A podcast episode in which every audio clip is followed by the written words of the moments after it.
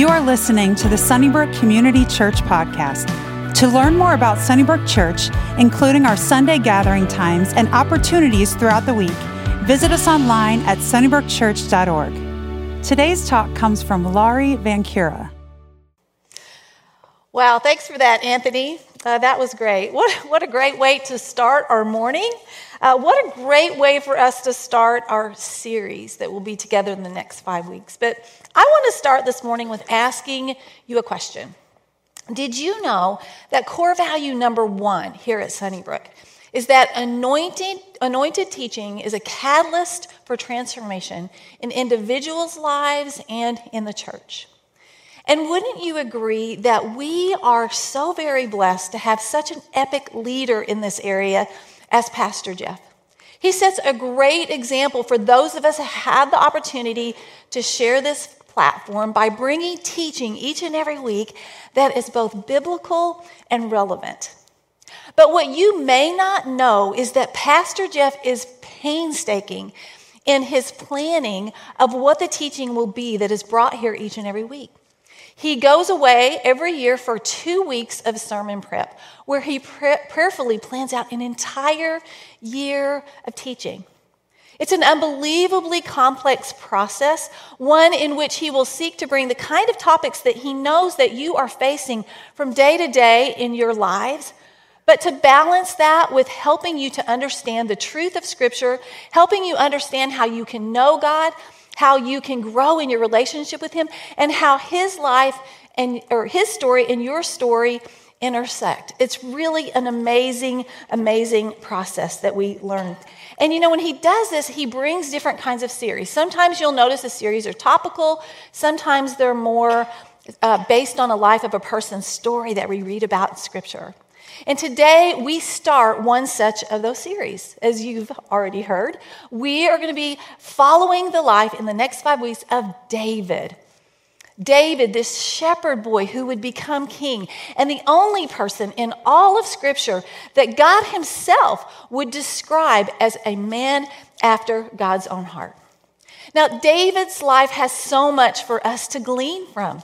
In the 60 or so years of narrative that we find in Scripture, we see, man, this guy has been through everything.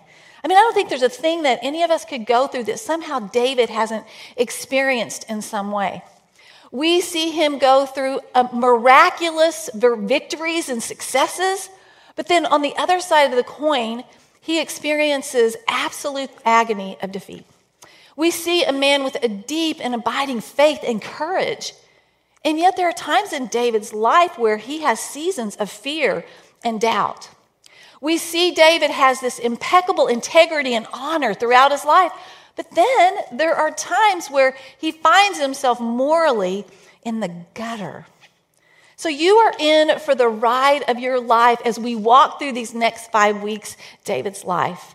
And I want to encourage you to bring someone with you next week for this epic journey to join you for that. And today, I want to invite you, if you have your Bibles, to open those. If you don't, you can do, open your Bible app to 1 Samuel 16. And it's where we first meet David as a young shepherd boy. We're going to read some of that narrative together today. But before we do that, I want to tell you a little story about the very first time that I had the opportunity to go to Israel in 2015. Now, as you may know, we take uh, groups of study kind of a study group or study tour to Israel from time to time. And 2015 was my very first opportunity to be part of that group. And I have to say, it was an amazing experience.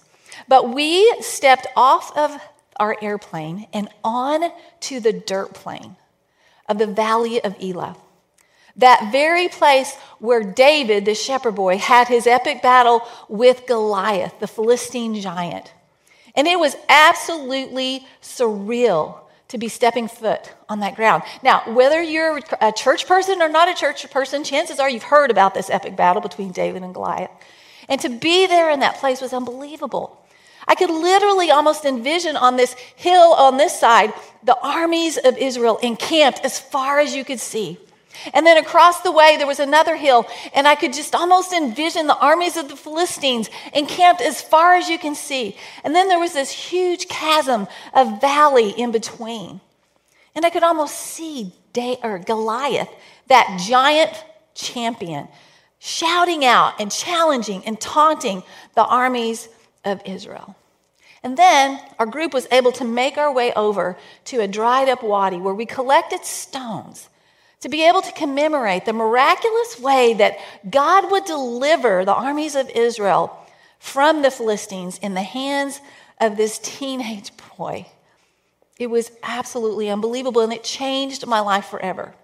And it did so because to stand on that ground just connected me in a way to a truth that I think we all need to understand because this story has been passed down through generations, right?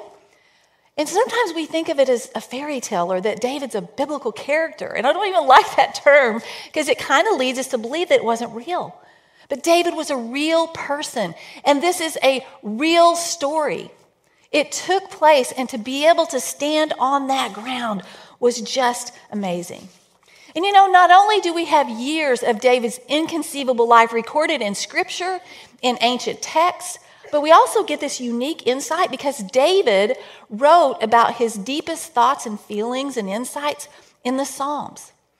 In fact, we know that David wrote at least 73 of the 150 Psalms that we find in Scripture. There are beautiful expressions of praise that we find in his Psalms, but there's also like tortured expressions of agony and brokenness of soul that are also included. But many of these Psalms actually align with the actual events and stories of David's life. So we get insight into what he was thinking during that time. And that is the David that we're going to explore together today. We're going to start today with the understanding what set David apart from the very beginning. And it's also what intersects David's life with ours. And it's this we place our hope in what we depend on. We place our hope in who we depend on. And David placed his hope in God. I mean, think about it. Who or what do you depend on? We live in the United States of America, one of the most secure nations in this entire world.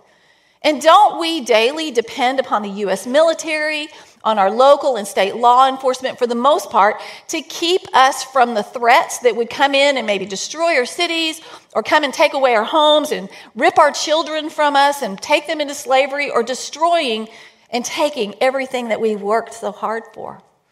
And think about what we just talked about with working so hard for. Don't you depend on your job to give you the kind of resources that you need to provide for your family each and every week? And how many of you have insurance? I think most of us do, don't we? And don't we depend on insurance to help protect us in case something bad happens, whether that's health or sudden death um, or a natural disaster? We depend on FEMA to come in and save the day when that happens. We place our hope in what we depend on. We place our hope on who we depend on. And David set such a great example because he places hope first and foremost in God. Now, we encounter David first when he's about 12 or 13 years old. And he is born into the nation of Israel. In Bethlehem, to be precise, is where David is born. His father's name is Jesse. He has a whole bunch of brothers, and he is the youngest. And he is born at a time when all the nations in the world depended on their kings and their armies to keep them from the threats really that we just talked about of being cities taken over, individuals being taken into slavery, all of that. So they, they greatly depended upon their kings and armies. But David was a part of the nation of Israel, and Israel was called to be different. God had set apart the nation of Israel, and he said, I will be your God. I will be your king. You don't need any other kings. I want everyone to know that there is a God in Israel, and he is also the one true God of everything. I'm the creator of all things. So that is part of God's plan in setting apart the nation of Israel. They were to be known to be led by God. But you know what? Israel wasn't having it. They followed for a while, but eventually, as God would send prophets to speak through him, uh, to tell them kind of what his desires were, they would eventually reject the prophets. They would reject God and they would say, We want a king. We want to be like all the nations around us. And so when we first encounter David, King Saul is that very first king because God finally relented and said, Fine, I'll give you a king. I don't think you're going to like what happens. Now, prior to this appointment, Samuel the prophet had been God's prophet. And so he continued. He continued to bring God's messages even when King Saul was king. But we see in scripture that King Saul displeased God because he didn't follow God, he didn't depend on God. And so God rejected him as king. And so we first meet David whenever God sends Samuel the prophet on a secret mission to Bethlehem, to Jesse, and he says, I want you to go and anoint the next king of Israel. Now, again, this is a secret because if anybody knew that that was happening, he would have been killed. Lots of bad stuff would have happened. But Samuel makes his way. He goes to Jesse. He said, I need to see all of your sons because God had not yet told him who would he anoint. But he eventually anoints David. And David is the youngest son. He was the most unlikely to be chosen by Samuel, by God himself. And he wasn't even invited to the original gathering. They had to tell him, Do you have any other sons? Because God did not choose the others. But it's the, here where we get our first insight into why God might have chosen David. We see in 1 Samuel chapter 16, verse 7. And the Lord said to Samuel as these sons stood before him, Do not consider his appearance or his height, for I have rejected him. And now at this point, this is Jesse's oldest son standing before him. And Jesse, or Samuel's thinking, This guy is, he's nice looking, he's tall. I imagine that he's the one. But the Lord says, I don't look at the things that people look at. People look at the outward appearance, but the Lord looks at the heart. So God didn't choose the most obvious of Jesse's strapping sons. God chose to anoint David as a young teenager because of his heart. And even as a young teenager, David had a heart for God. He had a heart that depended upon God. Now, approximately 18 months to two years passes. Everything goes back to normal after this anointing because remember, they don't really know why David was getting anointed. So he goes back out and he's out in the fields, and his father calls to him later. So at this time, he's about 15 years old. He says, Hey, I want you to take this food and go to your three brothers who are encamped with the armies of Israel and fighting, and I want you to check on them and see how they're doing. And it's here that we gain further truth that would characterize David's life. Because, because David put his hope in God, he had clarity that no one else had, and we're going to see that as we look in the story. He had confidence beyond himself, and David also had a humility of spirit that was absolutely unmatchable. So David, with all the curiosity of a teenager, rolls into the Israelite camp. Can't you just imagine? He's excited. He's going to see some more stuff happening. But he arrives just in time to see and to hear the giant Goliath out in that field, taunting and challenging the armies of Israel. And David cannot believe what he's hearing. Now, Goliath was a foreboding presence. But David just couldn't believe this speech that he was taunting the Israelites with. Now, the scripture tells us this is the same speech that Goliath has been saying for 40 days. This has been going on for 40 days. And here's what Goliath said He says, Why do you line out and come up for battle? Am I not a Philistine, and are you not the servants of Saul? Choose a man and have him come down, come down to me. If he's able to fight and kill me, we will become your subjects. But if I overcome him and kill him, you will become our subjects and serve us. Then the Philistines said, This day I defy the armies of Israel. Give me a man and let us fight each other. And on hearing the Philistines' words, Saul and all the Israelites were dismayed and terrified. King Saul and his armies are absolutely terrified by these threats by the giant. And then the best thing that Saul can do in this situation, we see in verse 25, when it's, there's asked, now the Israelites have been saying, Do you see how this man keeps coming out? He comes out to defy Israel, and the king will give great wealth to the man who kills him. He'll also give him his daughter in marriage and will exempt his family from taxes in Israel. Now, that's a big deal. But listen, nobody is taking up King Saul on his offer. Nobody. That is until David shows up. And instead of being dismayed and terrified like King Saul and the armies are, David is actually offended. He hears that Saul is looking for a champion to fight Goliath, so he starts to ask questions. And even the questions that David asks as a teenager really give us some insight into the kind of clarity that he had. It just shows incredible clarity. He asks, the text tells us, what will be done for the man who kills this Philistine and removes this disgrace from Israel? And these seasoned men of war, they look at David and they think, this kid is crazy. He wants to get himself killed. And his brothers hear him and they are so angry. They're like, David, you are so wicked and so conceited. Go home. But the reality is, David saw something that they didn't see. They see a giant. David sees this disgrace that's come upon Israel because of this giant. He sees the fear that has gripped King Saul and their armies, and it absolutely grieves his heart. And why? Because these are the armies of the living God. And David sees that truth clearly when to everyone else, that truth had been lost. And then David says this He says, Who is this uncircumcised Philistine that he should defy the armies of the living God? I mean, he states it clearly right there so that they can get that perspective. And David ends up in a conversation with Saul. He goes to Saul and he says, Hey, let no one lose heart on account of this Philistine. Your servant will go and fight him. Saul replied, You're not able to go out against this Philistine and fight him. You're only a young man, and he's been a warrior from his youth. But David said to Saul, Your servant has been keeping his father's sheep. And when a lion or a bear came and carried off a sheep from the flock, I went after it, I struck it, and I rescued the sheep from its mouth. And then when it turned on me, I seized its hair, struck it, and killed it. Your servant has killed both the lion and the bear. This uncircumcised Philistine will be like one of them. And why? Because he has defied the armies of the living God.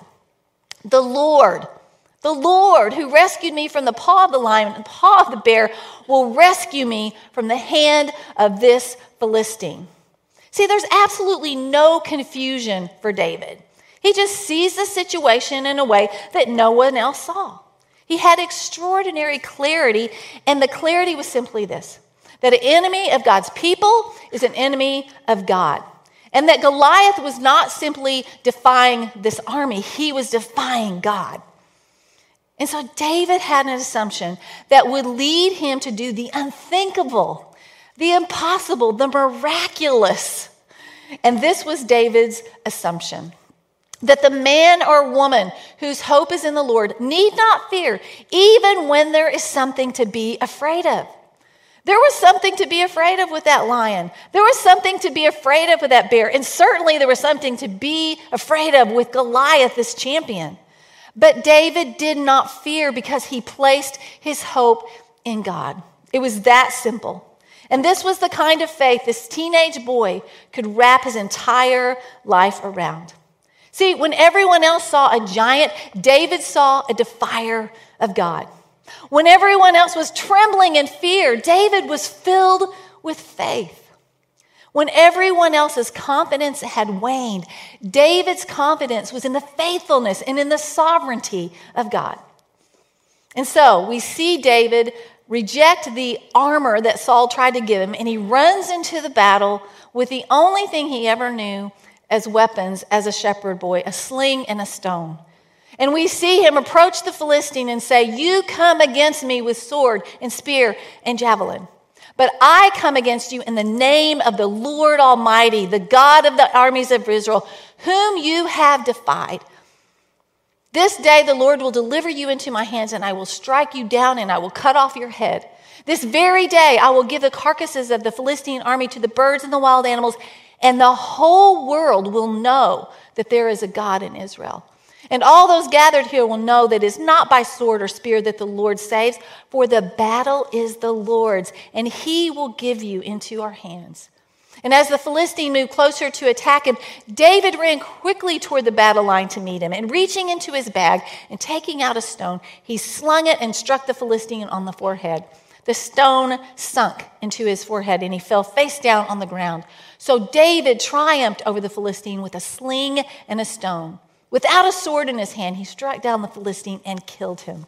And David ran and stood over him. He took hold of the Philistine sword and drew it from the sheep. And after he killed him, he cut off his head with the sword. See, David showed where his courage came from. He stated clearly where his courage came from. The Lord would deliver him. And why? So that the whole world would know that there is a God in Israel. David saw that with such great clarity with confidence, and yet with great humility. He wasn't bragging on himself, and everything that he said, it was all the Lord. The Lord will deliver. And every single word that David said came true that day. Unbelievable. Well, it would be a long 15 years before David would finally become the king of Israel in place of Saul. And that is an amazing story in and of itself. So be sure to come back next week for that. But remember earlier when we talked about not only having the narrative of David's life, but having insight into his thoughts and feelings as well. Well, later on, when David would become king, he would pen a psalm that really helps us to see, and it aligns with this story to know the insight of what he was thinking and feeling. It's Psalm 25, and I'm just going to go over part of that with you, Psalm 1 through 5, or verses 1 through 5. And he writes these words He says, In you, Lord my God, I put my trust. I trust in you. Do not let me be put to shame, nor let my enemies triumph over me. No one who hopes in you will ever be put to shame, but shame will come on those who are treacherous without cause. Show me your ways, Lord. Teach me your paths.